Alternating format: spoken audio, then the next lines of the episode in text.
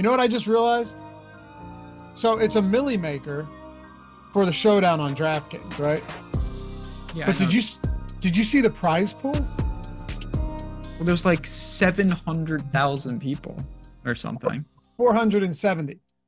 But it's $6 million prize pool. Yeah, that's a lot. Winner take all. I say that because a lot of times they do 33% payouts to first.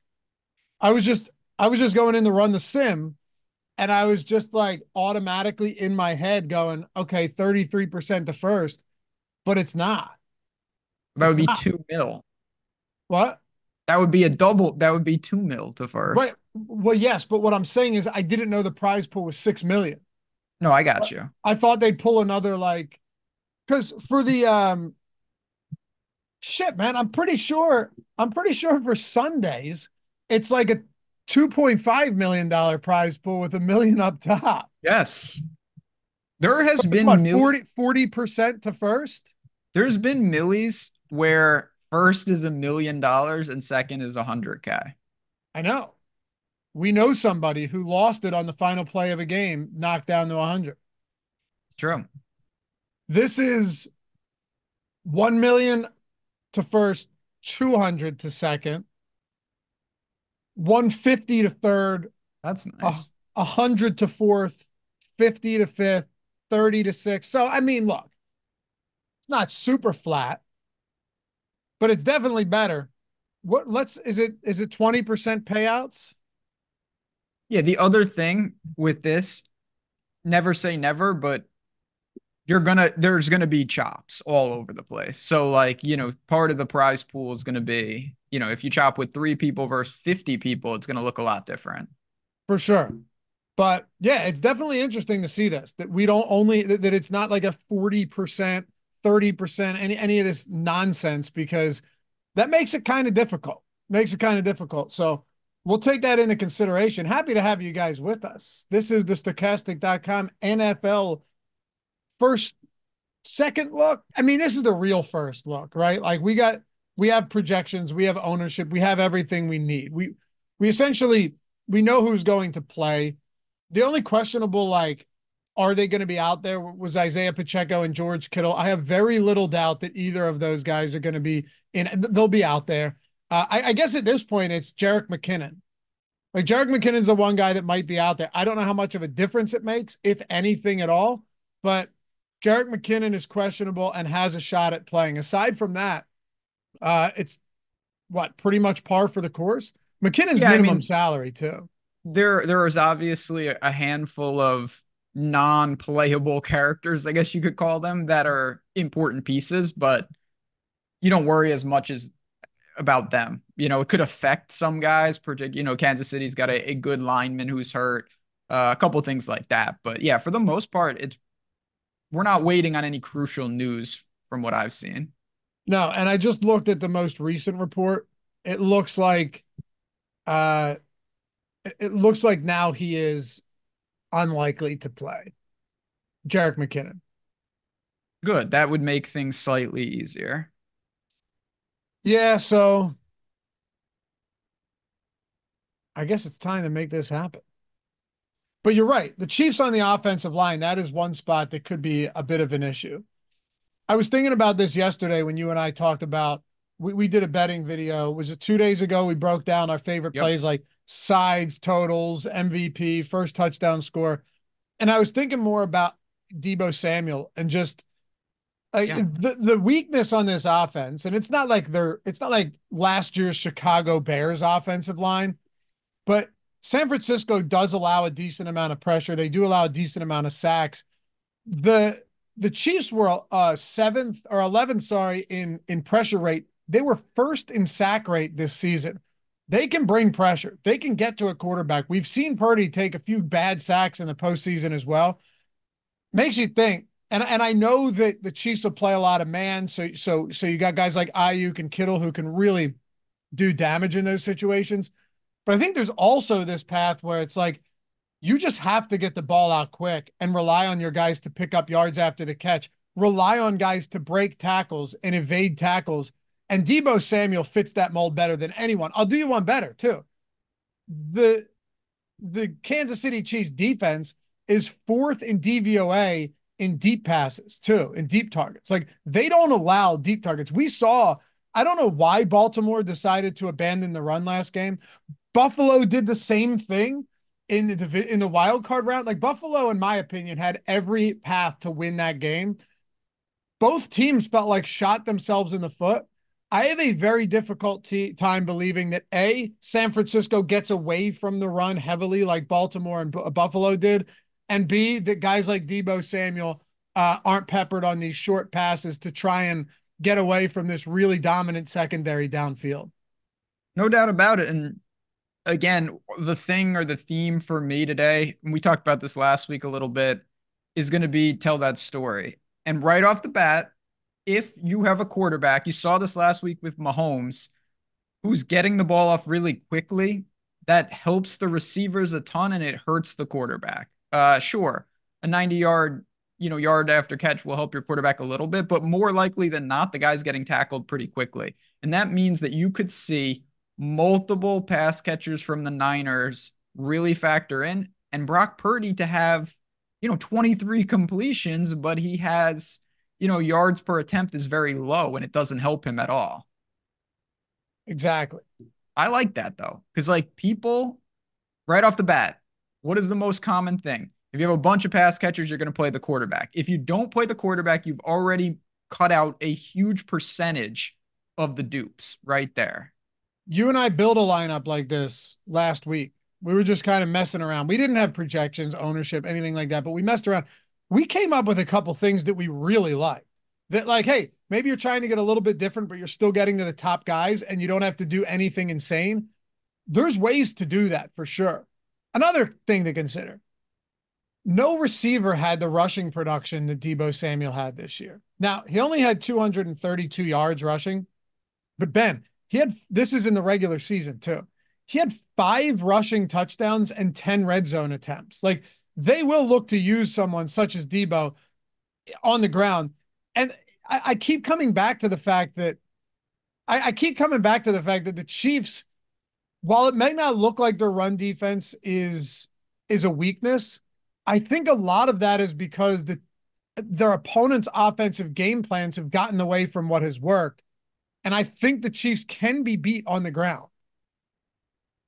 I mean, I've been saying that for quite a while, and the Chiefs have done what they needed to do to answer the call. I still believe, and I know people don't like to hear this in sports and blah, blah, blah. Like, these are 1-game sample sizes. Like, it's not best 4 out of 7. It's not anything like that. You can get on a run and win games when you're not the better team, even in the playoffs. And the Chiefs are doing that, and they deserve all the credit. But I still think that both the Bills and the Ravens did not really optimally approach those games, and the Chiefs took advantage of it. Agreed. It's Super Bowl weekend, though, man. It's coming up. It's here. Are you doing anything? No. No, it'll be fun. I love it because it's got the PGA, and I'll give a quick shout-out to PGA because it's an awesome tournament. Waste Management is that Sunday, too. What a debacle last week was from a betting standpoint. Oh, my God. So that was... it's that I could spend a lot of time. Did you see the people that tried to angle shoot that and how that went? Tried to like load up on massive long shot parlays. Yeah. Some got them through. If you did it before the last shot on Saturday, it counted. I personally think it should have counted regardless. Can I tell you why? I mean, that's insane, but I'd love to hear that, please. Why is it insane? I know what you're going to say is because they could have played the round and you're taking that risk. The books thought they were free rolling, dude, because guess what? If it does happen, they'll happily take all of the money on your 8-leg 100-to-1 parlays. Every single time they'll take that. Every single time. Like, if they don't want people to do it, pull it. Yes. Don't make it an available market. That is true. I can't argue with that. That's 100%. What I think is take your money any way they can. That's all I'm saying. Oh yeah. What I'm saying is that there are, and listen, I'm not going to cry much for the books. There is a subset of people out there that think that if you can place the bet, it should stand no matter what. And that's just not how the world works. Like if I know, I get you. I know, and I wouldn't put it this way. If they voided those bets, you wouldn't see me on Twitter crying that they voided the bets, because I understand, as you pointed out, I understand how the world works. I understand these aren't charitable organizations, right? I get all of that. All I'm saying is that when they put themselves in these type of situations, they can legitimately free roll. Like, you know, like the type of books that if there's a push within a like, by the way, I understand, like with same game parlays, they're tricky, but you know, if a same game parlay, a leg pushes, it's a loss, right? But if it loses, it's also a loss. It comes back to all of this comes down to these sites. If you don't have good terms, you're an idiot and you deserve everything that comes to you. For sure. The same game parlay thing, I see people complaining about that. There are reasons they have to do that type of stuff with same, but with something like this, all I'm saying is they free roll. Like I don't think some of these books are dumb enough to leave them up for what, like 8 hours, 10 hours, or something like that. Yeah. Because what I'm saying is they, in my opinion, there is no other reason to leave those up, to leave those odds up, right? Other than to try and bait people into doing it. Like, you don't think so? Like, okay, if round four doesn't play, void all the tickets. If round four does play, now you got thousands of parlays just sitting there ready to lose. I don't know how many people. I would love to know the exposure, like in terms, obviously the risk. That's why I don't think they intentionally did it, because you didn't need to bet any money. It was like, I'll bet $30 to win $600K. Like, right. Why are they doing that? But yeah, listen, I mean, there were some really sharp people that angle shot that in the right way. I don't mean that in the bad way. Now, this is a topic that we can delve into more in the Odd Shopper world. You probably sacrifice your account, so it better be worth it. That is the problem. That's why I had to stop. A lot of these smaller books took me out real quick for jumping in on injury news for basketball when they hung lines and someone would get hurt. And, you know, DraftKings fan, a lot of them pull it immediately, but others leave it up there for a few minutes. You jump in, take advantage of that. You're getting massive, massive value on them. But then you can only do that a few times before they say bye-bye. Triple red flag. It's over after that. You're done. If you did that, your account is torched. But hey, if you got it through, now you got some money to build some showdown lineups with, and that's not a bad thing. MVP for the Super Bowl? Yeah, Debo Samuel. I like it. Him and McCaffrey. I love that. I love that spot. I mean, McCaffrey's a great choice. I totally get it. I think that San Francisco is uniquely set up to have a non-quarterback MVP. Me too. And as you mentioned, if Patrick Mahomes has even a faint pulse, he's winning it. If they win, he's getting it. Unless you think the Taylor Swift, Travis Kelce narrative is just too strong. Yeah, I mean, Kelce's certainly live to win it. But it's very tricky. But I don't have to worry about that because I don't think the Chiefs are going to win the game. Let's talk some showdown DFS Super Bowl 58. Happy to have you guys with us as always. If you haven't done so, take a single second, hit that thumbs up, subscribe to the channel, atone for your sins here on a Wednesday morning. Yeah, appreciate you. And if you're listening or watching after the fact, leave a comment down below. We very much enjoy reading and responding to those. And never forget, everything we have in podcast form, if it has a shelf life like this, it'll go straight up to podcast, Apple Podcasts, Spotify, whatever it may be. We got you covered. Let's get into this. So first things first, we have ownership. We have projections. We can run the sims now. That makes a big difference. We were flying blind on Wednesday last one, which is fun. You and I do it every Tuesday of the regular season. We fly blind. We lay the foundation. We take a first look.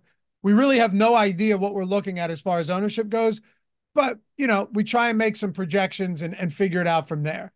I ran a sim, and right now, as far as captain goes, my highest exposed captain, Ben, do you want to take a guess? Well, it's on the screen. I could see it. I ran one personally. Oh, you ran one personally. We'll get similar results. I'll tell you. McCaffrey. Debo Samuel. Interesting. Well, I'll tell you why I love it. Number one, all of the reasons you and I just talked about why he could win the MVP and why this game could set up really nice for him. But also, $9,200, in my opinion, for Debo is just too cheap.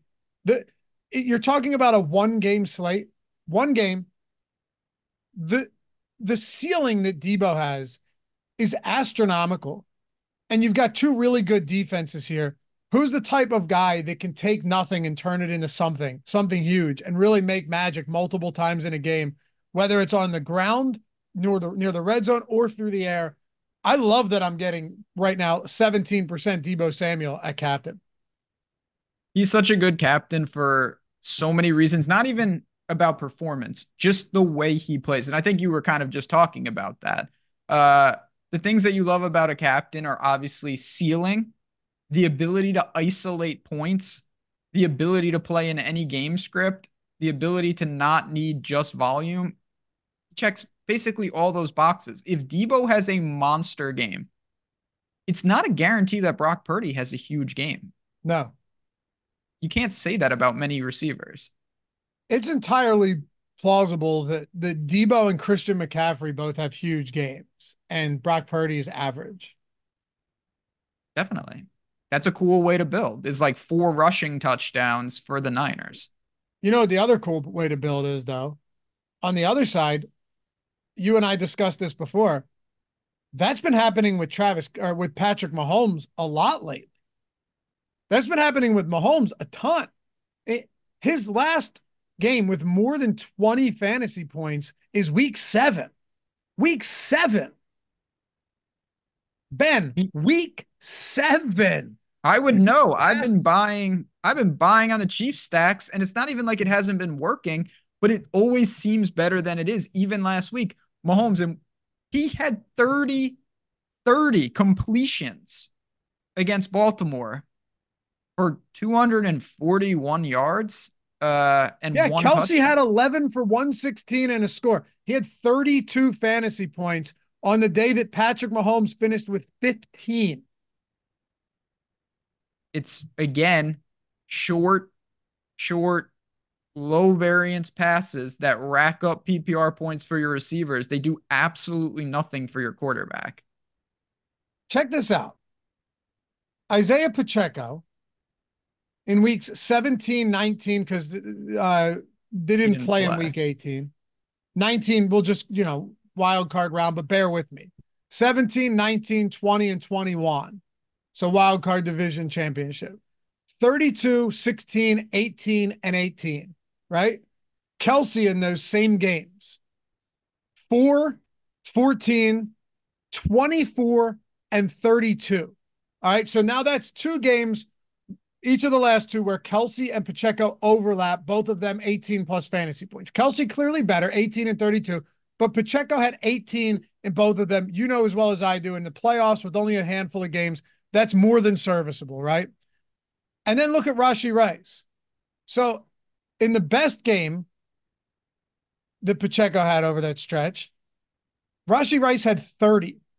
And in week 17, where Pacheco also had a pretty good game, Rashee Rice had 21, right? So that's 2 guys from this team, Pacheco and all of them having serviceable games, and a pass catcher, either Kelce or Rashee Rice, in 4 straight, both combining for very, very serviceable performances.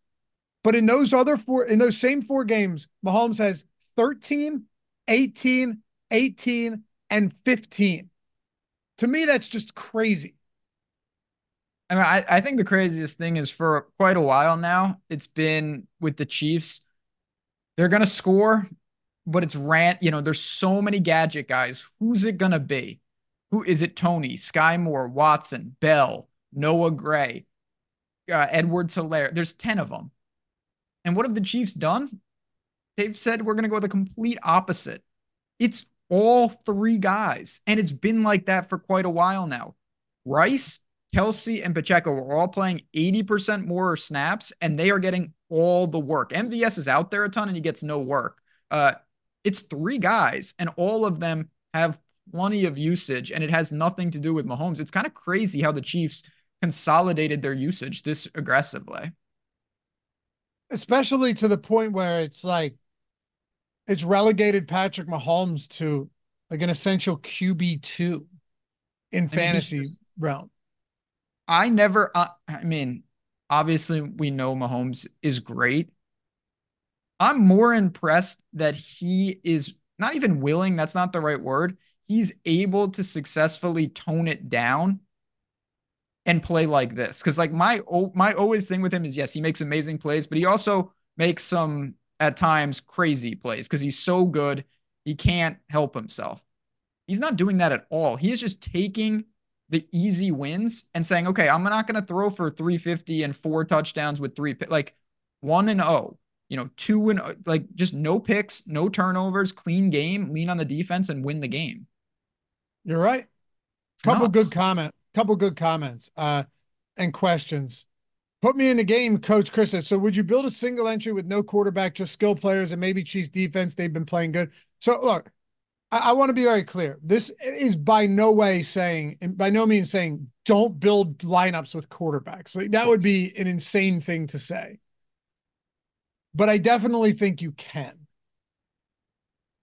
I like that. I always try to think with Showdown, not in terms of does this make sense? It's do I like this more than the average person? Both of clearly building with quarterbacks is the move, but am I more willing to build without a quarterback than the average person in the tournament? The answer this week is yes. I'm okay with that more than I think the field will be.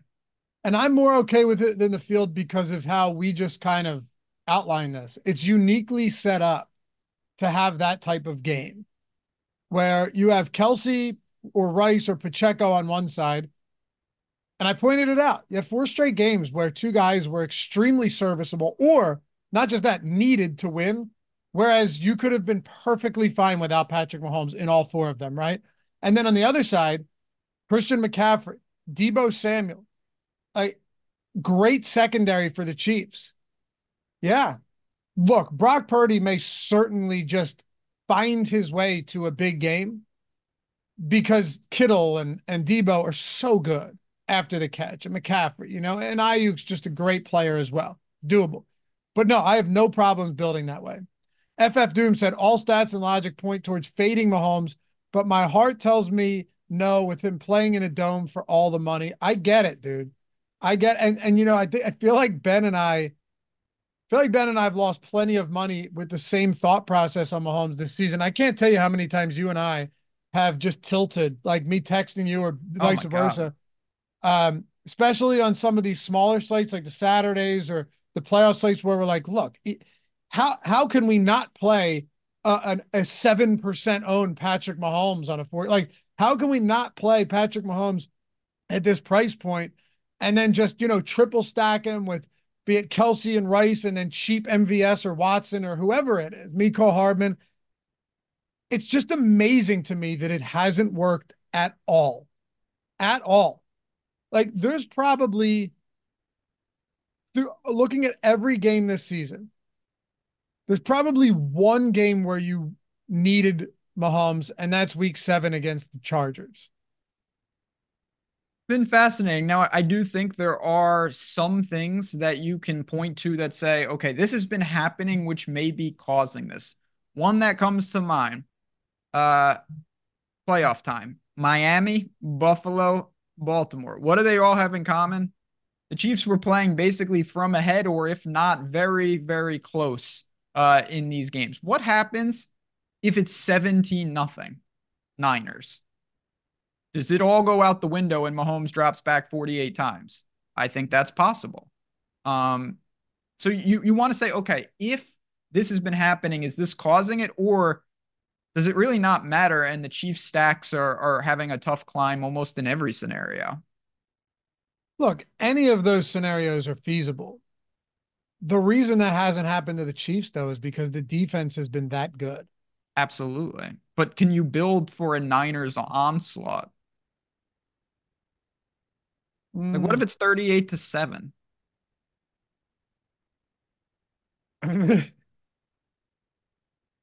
I don't think that's going to happen. What if it's 38-7 the other way? Yeah. Who's going to build that? I mean, the Niners were down 24-7 at halftime. Yeah. If Dan Campbell wasn't Dan Campbell, we'd be talking about Josh Reynolds right now, but we're not. What do you think the line would be on that game? 3.5. Really? Why? What do you think it would be? 6? No, you're probably right now that I think about it. I don't know. Going on the road, beating the Niners. Like, yeah. And the Chiefs have been dogs in every game throughout the postseason. Yeah. Oh no, not Miami. Not Miami. Well, that game, I don't even count that. It doesn't count. Yeah, it doesn't. That was not a real game.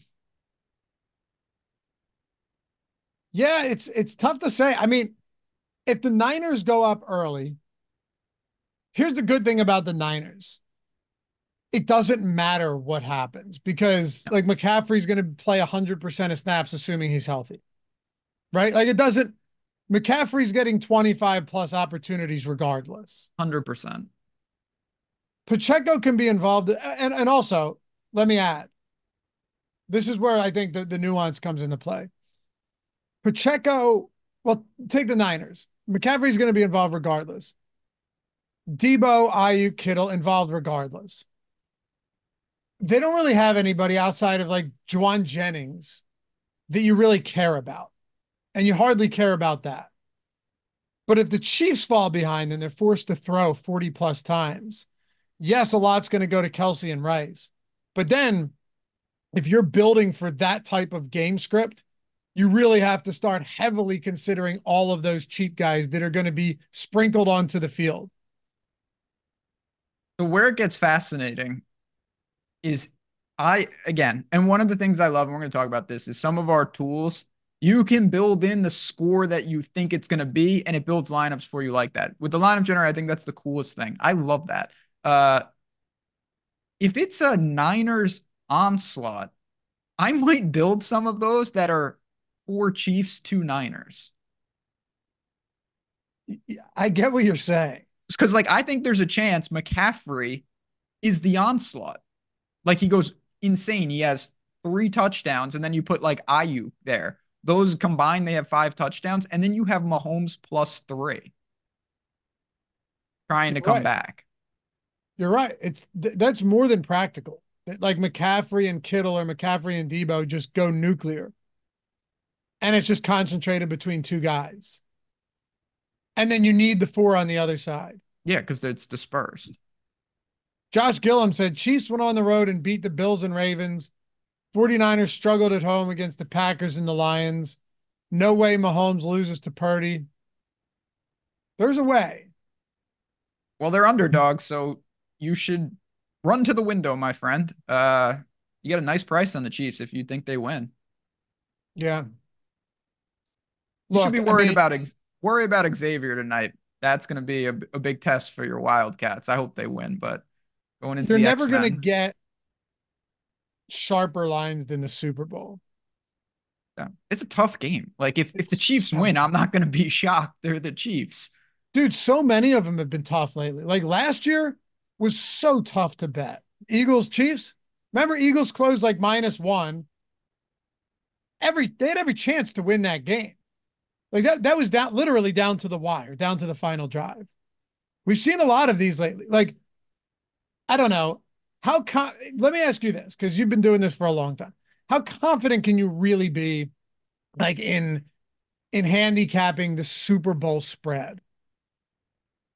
Yeah, I mean, I guess I just posed this question. Do you look at the line and think that of all the lines out there in all the world, that this is the one that's inefficient?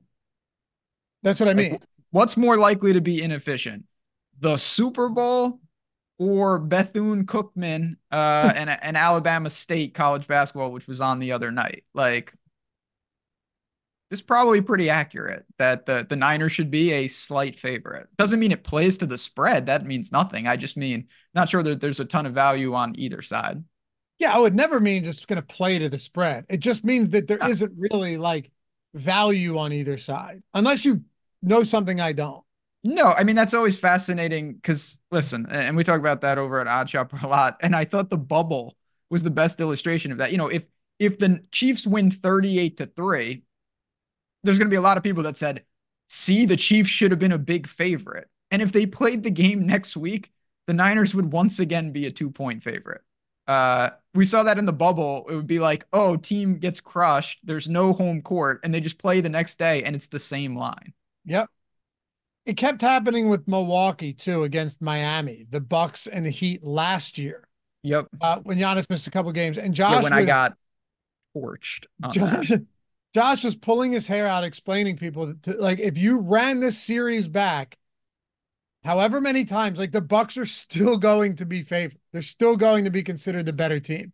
It's just the way it works. Either way, I remember there was that one guy saying that there's no way the Cowboys lose to the Bills. And you had said the same thing. Like, go, dude, do what you got to do. Mind you, yeah, the Bills were favored in that game. I think they won by 35. Like, but just because they won by 35, they would have been the same. It would have been the same thing the next game, the next week, if they had the same game. Yeah. It just doesn't. I would listen, coming off a night in college basketball where there was some bad performances. You don't get to run it 100 times. It's not like fixed, you know, like poker and things like that, where you get to sim it out over and over. You just take the best information and you run with it. But I do think for showdown, there is some insight into the perceptions of how people are viewing the game, and you can build against that. How do you think the game's being viewed? Because from everything I'm seeing, it's split. But within the split, do you see anything that is similar that ties the split? Competitive game, the assumption that it's a competitive game. Sure. Yeah. Yeah. I think that both the common threads that I see are both people think that both offenses will have success. And I think in general, there are still a good amount of people that are soured on the quarterbacks relative to the slate. That's a good point. And there are a lot of people too that are soured on San Francisco a little bit. Very. Like, a lot of people are saying, and again, it's not a bad point. You know, they struggled with the Lions. They struggled with the Packers. Like, Purdy, the moment might be too big. It's still Brock Purdy. This is not where the quarterbacks are going to be 80. Like, if Lamar made the Super Bowl, what would he be? 75%? Oh my gosh. Yeah. 80% owned? Yeah. Like, he'd probably be undervalued. You're right. I'm looking at the data hub where we have our ownership and everything. It's within the same Sims tool page and all that. Captain ownership, 16% McCaffrey, 11% Rice, 10% Kelce, 9% Mahomes, 6% Brock Purdy. That is pretty low captain ownership for quarterbacks, man. It really is. That's what I mean. Brock Purdy, 36% projected ownership overall. And Patrick Mahomes, 43%. Now, you're right. That's for sure lower than I would expect. I think these are things that you can really build around. Like, and by the way, that's flex ownership. My fault. The ones I just gave you are flex ownership. Yeah, flex ownership. But I think that's going to be fascinating. Then we had a question right at the beginning of how wacky, like, are you going to put any defense at captain, kicker at captain, stuff like that? I already told you I like the under for this game. That can be a build. I don't think I want to go kicker at captain, though. I think I'm very okay with going plenty of kickers in the flex, plenty of kicker at the flex. No issues with that. Matter of fact, just looking at this now, I have a lot of Jake Moody at the flex position in my Sims run. I have a lot. And I'm perfectly okay with that, Ben. I have no issues with that, whatever. I have a good amount of Harrison Butker. Harrison Butker has proven that he can put up just some absolutely monster games. I don't really think I'm interested in captaining these guys. If you think we should, if you think there's an argument there, let me know, because I'm more than happy to listen. Here's the issue I have with that.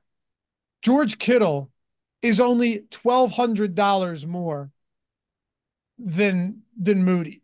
Like in the flex, George Kittle is what? $1,800 more.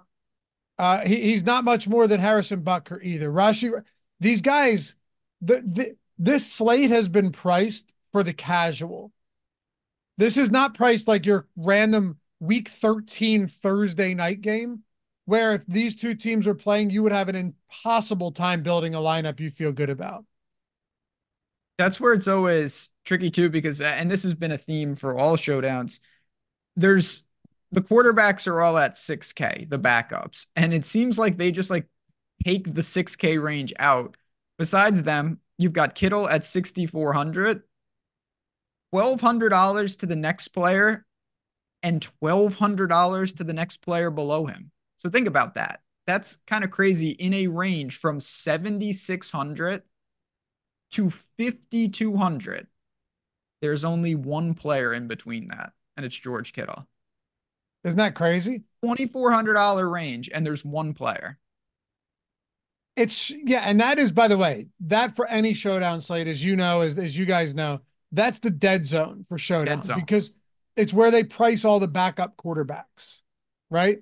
100%, yep. Price all those backup quarterbacks at 6K. George Kittle being at 6,400 is wild to me. Like that, I don't know. I understand that George Kittle is a very hit or miss type of player. He's coming off a terrible game. And George Kittle often has those terrible games. We're talking showdown, though. George Kittle can explode a slate. He can wreck a slate. So at 6,400, I really like that a lot. I definitely have interest. I will say it. I think he might be a slightly better captain because... That's what I'm saying. Yeah. To just nuke a slate. And if he's terrible, you're not going to be like, oh, thank God I have him in my flex and not my captain. You're in big trouble no matter what. It's not that big of a deal. So why not fully leverage? But I think he's a really good captain. He is someone, though, just to speak to it, if he is the captain, Purdy gets a big leap up. Doesn't mean he has to be in there, but it really is a strong correlation. Agreed. Maybe the strongest. Steven said Kittle is going to be blocking all day. Yeah, you know what? Kittle is unquestionably going to do a lot of blocking, particularly against this Kansas City defense, this Kansas City pass rush. I have zero doubt about that. At the same time, though, how often is Kittle going to be on the field? Oh, my God. I mean, let me see. I have it right here. He played... Let's go to the videotape. 97% of snaps in back-to-back games in the playoffs here. Yeah. So even if he's blocking, we have to consider the fact that last game he was underwhelming. Debo ran 35 routes. Aiyuk ran 34.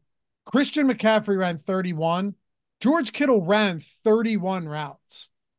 So while he will do some blocking for sure, 31 routes run for George Kittle is essentially tied with Debo and Brandon Aiyuk. Yeah, he's out there a ton, and there's no doubt about it. He's going to be very important. How unique are 5-1 onslaughts going to be? I think pretty unique because I know everyone has differing takes, but I think the consensus take is that both teams will have success. 5-1 in the Super Bowl seems more unique than any other game because... Like it's such an evenly matched game where I don't know. I know for a fact that like the Sims will give us some 5-1s because the Sims are built to be smarter than us. The Sims are built to be able to give you, highly simulated ROI lineups that ran tens of thousands of times in a simulation of a contest that is designed to look like this with similar payouts. They tell you, how often did this lineup win? How often did it finish in the top 10%? How often did it cash? How many dupes were there? All of that stuff. That is going to make our lives easier, Ben, because to someone that's just hand building, I'm not saying you can't do it. It's difficult for you to be able to process the 5-1 builds in a 2-point spread game with a 47.5 point total. Absolutely. Again, and that's why, you know, we're not just showing them for no reason. Like, these tools can help in those areas because, like, logically, when you build some of these, and I'm guilty of this, you're just like, your mind takes over and you're just like, well, this doesn't make sense, so I'm not going to do it. But when you ease back and you put some parameters and you let the sims or lineup generator take control a little bit, they can get you to builds that you, or at least I wouldn't normally get to. I've been doing that all year in Showdown, and I've seen many, many results that have helped with that mentality. So who was that question from, Justin? Yeah, he was saying the 5-1 onslaughts. How unique do you think they'll be? So, Justin, in my Sims run right now, I just favorited the top 20. 10 of them are 5-1s. 10 of them, Ben, are 5-1s. I like that. That doesn't mean it's going to be popular either. It means that these are highly leveraged lineups, that these are highly simmed ROI lineups. And you know what else it means? It means that more times than not, these type of lineups are not going to cash. Of course. But it also means that when they do and when they take off, you are not holding hands with 80 people up top. If you have a lineup, I mean, that's just the reality. If you have a lineup and you look at it and you say, man, that is solid, that has a big chance to cash, you're not the only person who thought of it, because it's pretty simple to do that. And I don't mean that those are automatically bad lineups. I just mean that the more extreme or radical the path that you take, the more the reward is if you get that path. If the game, not that this is going to happen, but say the game was 45-0, the chances that there would be a big dupe would, I think, be lower. Yes, I agree. And, you know, you're going to get people that go, man, all right, I got Christian McCaffrey captain. This Kyle Juszczyk really opens things up. And then it funnels you into the same build as hundreds of other people, if not more. Now, it's also important that, like, if you're playing to cash, if you're playing, you know, to cash, that's different than playing to win something like this. And if you're playing the same, Ben, also, if you're playing like, hey, I don't care if I get duped because there's so much money up top that I can live with that, that's different. Like, then you might not have to go full out 5-1 builds and craziness that is going to separate you. But if you're saying, like, look, I don't mind being duped if I'm up top in a $6 million prize pool, then I would say you could be a little bit more conservative with it. Yeah. It's all a sliding scale. It's not everything's created equal. Like, if you run a super chalky lineup that zeros out, you might be duped by like 1,000, I'm not exaggerating, like 1,000 people. That's no good. If you run a lineup and you're duped by 9 people, that might be fantastic. You know, it's not all the same. I would be thrilled to win this contest with a 9-person dupe. Are you kidding? Sign me up, please. I'd be fine with a 30-person dupe with the payouts up top. What you want to avoid is the top 10 or 20 most common lineups. Those, right. The equity is brutal. You're talking about hundreds of dupes. Right. Right. And also, the actual chance of them winning isn't markedly higher than a lot of these other lineups. That's the thing. People are like, oh, you still win a nice chunk of change. It's like, yeah, but it's not a guarantee they win. They might just suck. And right, then you might not cash at all. Exactly. Your upside is capped and your downside, it's not like your downside is that much higher. It's still getting absolutely nuked. There is a way, however. We got almost 200 people watching with us. Appreciate you hanging out, guys, by the way. I didn't even hit taking the like a look at yet. Very fun slate, but there is one guaranteed way to get stuff for doing nothing. Bet365. Now, it's not in every state, but if you are in one of these states, listen up. I promise it's worth your while, especially with the Super Bowl right around the corner. You know, Ben and I talk about it a lot. Like, with the Super Bowl, there are a lot of like, there's just efficient lines. So you're going to bet it anyway. We're all going to bet it anyway. why not bet it in a way that you're just protecting everything no matter what? Bet365 just went live in Arizona, just went live in Indiana, but they're also in New Jersey, Ohio, Colorado, Virginia, Louisiana, Kentucky, and Iowa. All 9 of those states. You deposit $5 or $10, bet only 5 of that 10, get $150 in bonus bets immediately. Your bet doesn't need to win. It doesn't matter. Whether you win or lose, $150 in bonus bets. And if you do win, it's not like they keep your winnings and give you $150 in bonus bets. You get paid out. You get your original stake back plus the payout plus the $150 in bonus bets. I say it every time, man. The worst case scenario is you just like you go into this, into the Super Bowl or even betting NBA, and you lose the original $5 deposit. You lose your $150 in bonus bets. You've lost nothing at the end of the day outside of $5 that you lose in your sleep regardless. So links in the description and in the pinned comment. If you're not on Bet365, but you are in those 9 states, yo, easiest way to get something for doing nothing here. The only thing is you got to be 21 years or older to gamble. And if you have a gambling problem, please call or text 1-800-GAMBLER. But yeah, Ben, taking advantage of just free opportunities, free bonus bets like this, is the #1 critical mistake that people make in sports betting. It's because they only bet on one sports book. I mean, I could spend a lot of time on this. It's just every single situation. There is no situation. That's what I love about it. If you're in a big downswing, this money is so vital. It's like, wow, look at this big boost. If you're winning and you're on an upswing, now you have even more to take shots with. Like, it's just that simple. And I love, I mean, I'm in New York, so obviously I'm bitter about this. Bet365 is not some, oh, we got roto sausage, blah, blah. Like, it's Bet365. It's one of the best books out there. Yeah. Not, I mean, they, from what I heard, they pioneered live betting, in-game betting. Yeah. They've been around forever. A lot. Anyway, link in the description and in chat. You want to take advantage. All it takes is 5 turned into 150. What's that? There's no code, right? No, you just the link, 5 in the 150. Yeah, Mark, just the link is below and you're good to go. 5 in the 150. Put together a parlay for the Super Bowl with that $5. Live a little.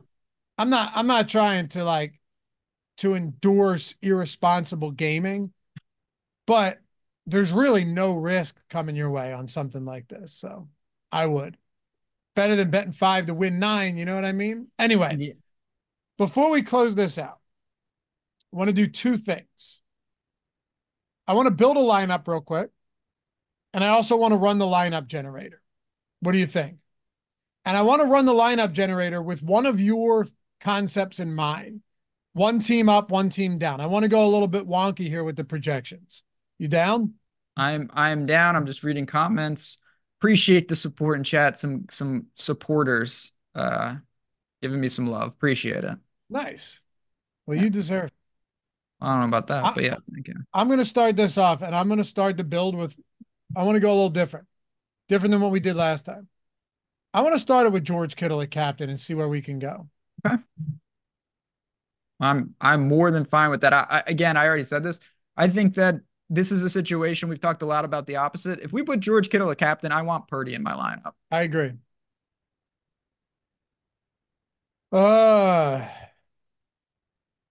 What do you think? Look, we gotta do. What is the merit to fading McCaffrey? Oh, I think there's great merit to it. One, if McCaffrey doesn't consolidate a ton of production, it means one of 2 things. One, the Niners got smoked and no one did well. I think that's pretty unlikely. Or 2, George Kittle, Debo, Aiyuk, Purdy types stepped up and they didn't need to rely on McCaffrey. He's never going to get 2 points, but could he give you a middling game? I think, yeah. And if he does, I want more Niners around him to box him out. Should we try building this without McCaffrey? I think we should. I think we should. Then I'll throw Debo in. Okay. Now so we got Kittle, Purdy, Debo was around 7,100 per player remaining for the final 3.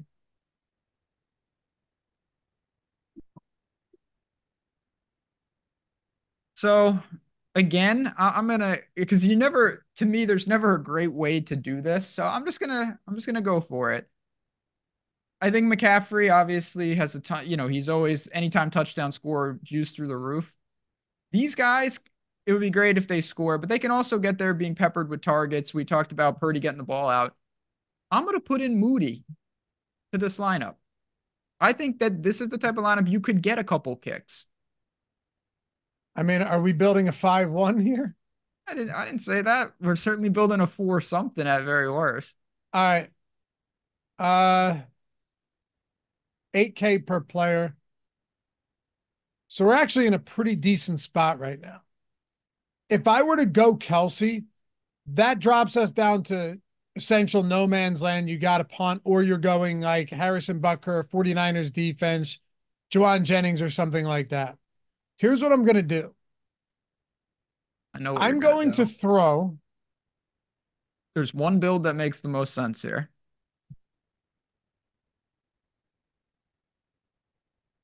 Yeah, because I was going to throw Pacheco in. Yeah, that's it. Pacheco and Rice. Yeah. But that is a popular line. Definitely.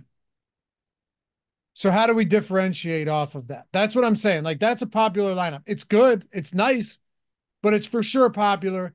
And you have 400 left over. You're essentially maxing it out because it's the highest price player you can get to with that final spot.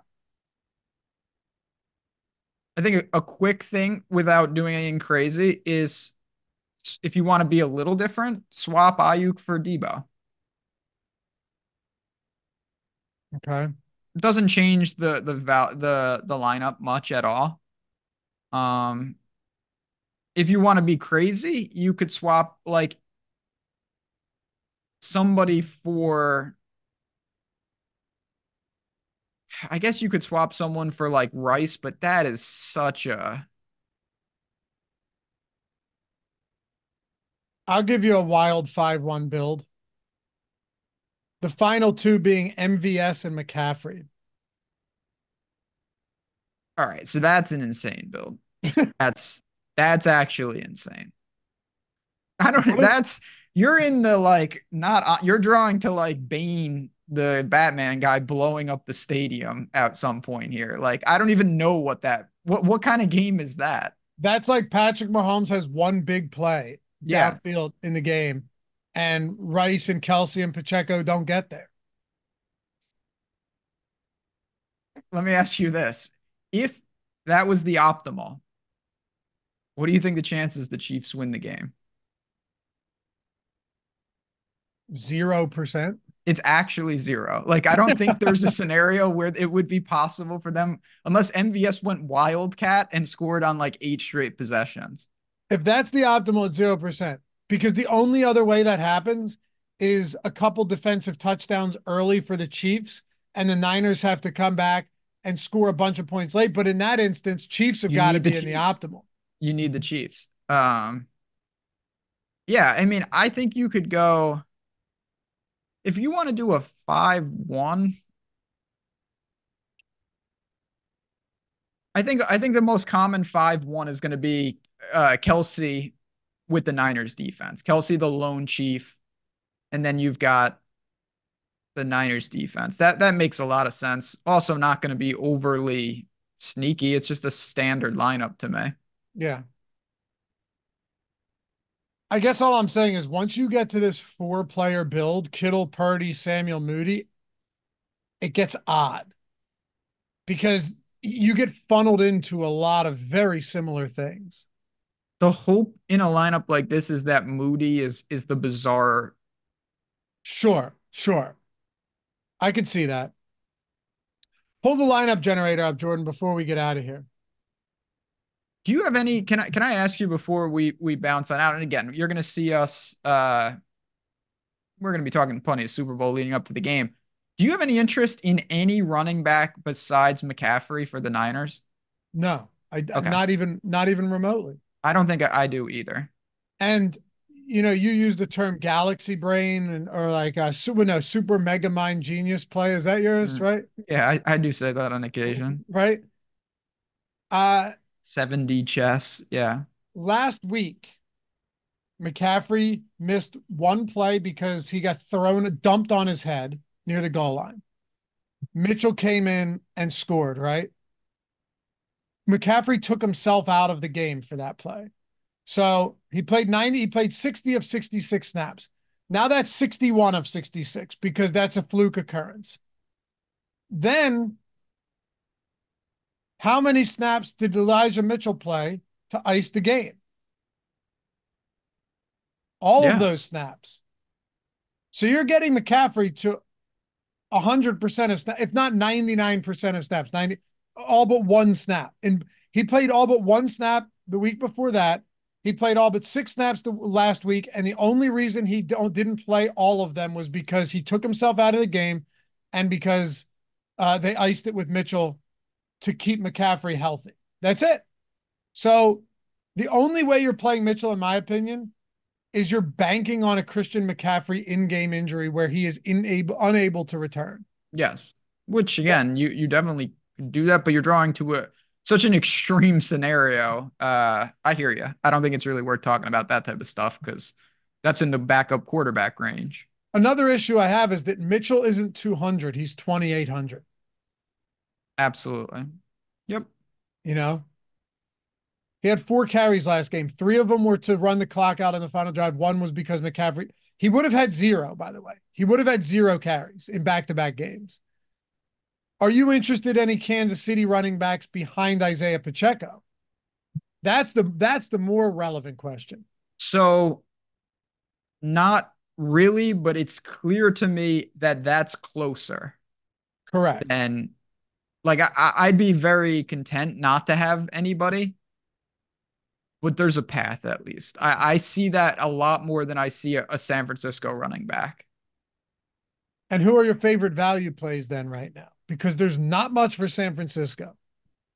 Oh, for San Francisco, no. I don't think San Francisco is where you get your value. I mean, people are going to go to Kyle Juszczyk. I get it. I'm not going to really look to do that much. I maybe if I absolutely need to. The value to me is definitely going to come from the MVS to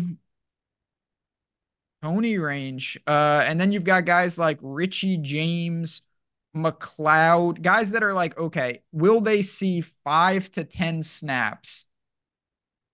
If the answer is yes, maybe you say, okay, there's a scenario, but that's tough.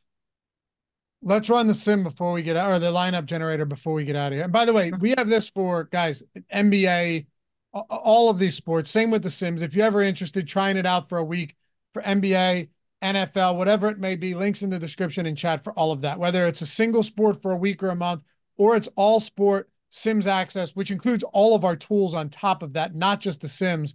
That's down there. And you get a massive, massive discount in perpetuity, which means it runs forever if you're using the Stokastic avatar. But go to the lineup generator. Ben, do you want to go? This is how we'll close. First of all, let's just go all lineups. But when we get to these projections, do you want to go standard? Do you want to go both teams up? So just playing above the total on both sides, one team up, both teams down. How do you want to do it? Because this will create lineups in that vein. This is why I love this build. I personally want to boost San Francisco. That's me, but we don't have to. I would go for the third choice.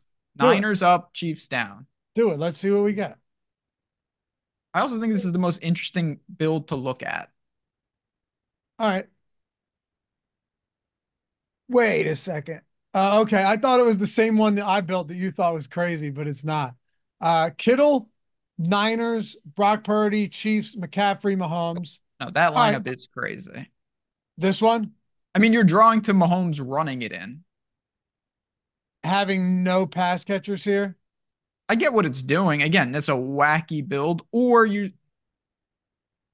mean, again, this is complicated. You're saying that he disperses, spreads it out so much. Exactly. But, yeah. Which is doable, but tough when he concentrates so much volume on Rashee Rice and Kelce. All right, go to the next one, Jordan.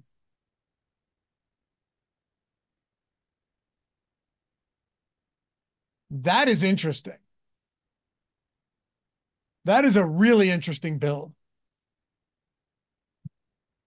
Oh yeah. So that's a, so you want to get very, very, very different 5-1. If you want to get mega mind genius different 5-1 with the one being the captain.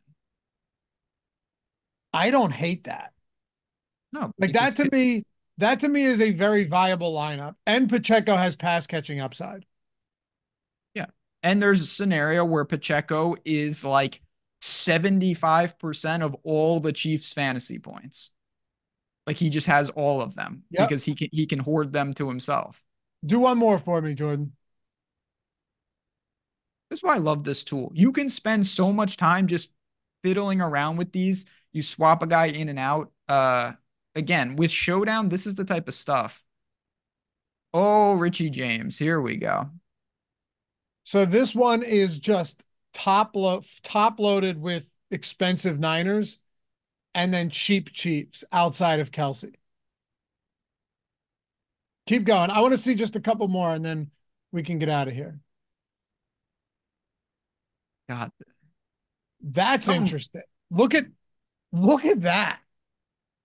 Can you see that? Niners, McCaffrey. So captain Niners, McCaffrey and Moody. So this is basically just like a straight McCaffrey game. I like this lineup. And so do I. Mahomes, Rice, Pacheco. That's probably my favorite one so far. Can you go down, Jordan, a little bit? It's super high when you're looking at the optimal projection, and it's not that chalky. No. And again, you can always use these as a starting point, and you say, okay, this zeroes out. This is a little too chalky. All you do, you press the arrow on a guy and you 1v1 him. Right. As simple as that. Like, I mean, this lineup is like this exact lineup, and I swap McCaffrey for Debo, and now I'm like unique. Yeah. Okay. No one's doing that. You're leaving a ton on the table. And Debo beats McCaffrey straight up in some runs, no doubt. Oh, my God, yeah. He's done it plenty of times this year alone. Yeah, and that makes it wild, but also I like it. And Debo can do it on the ground. Now you're at 47-2. You left $2,800 on the table. Might have to play that lineup in a couple. That's a danger. That is a lineup that you're going to be like, how did one of the lineups score 31? And it's like, oh yeah, that has that type of downside. But if you get it right, you could actually be borderline unique. Yeah, it's a sick lineup. Niners captain with Moody and Debo, leaving money on the table, but then having the real strong Mahomes, Rice, Pacheco stack on the run back. Like that's nice. That's real nice. Hey, anyway, follow Ben at Jazzraz DFS. We'll be back Friday for the Sims Show, really digging into this. Then, Ben, you and me wrapping up the 2023-2024 season. Another one in the books for us, brother. Sunday afternoon, we'll be back. Can't wait. Shout out to Jordan Klein. Follow me at Laffy_D on Twitter. Ben's over at Jazzraz DFS. Thanks to you guys hanging out as always. We'll put a bow on the season Sunday afternoon, but join us back here Friday. And of course, everything for NBA, Deeper Dive Live Before Lock tonight, strategy shows, PGA, Ben's got some PGA stuff and everything. Guys, if you're betting the Super Bowl, if you did the BetMGM or Bet365 promo, if you're like, all right, I got my bonus bets, now what? BetMGM, by the way, if you guys are in any of those other states, link in the description, that's bet 5, get 158. So it's not just those states. BetMGM's doing the same thing. If you want, you're like, what do I do? On the Odd Shopper channel, we already do have a ton of Super Bowl betting content. We'll only have more throughout the week, and NBA and PGA, you name it. We got you covered on everything, college, professional, whatever. So don't let those bonus bets go to waste. Put them to good use. We'll see you guys back here Friday for the Sim Strategy Show. Have a good rest of the day. Peace.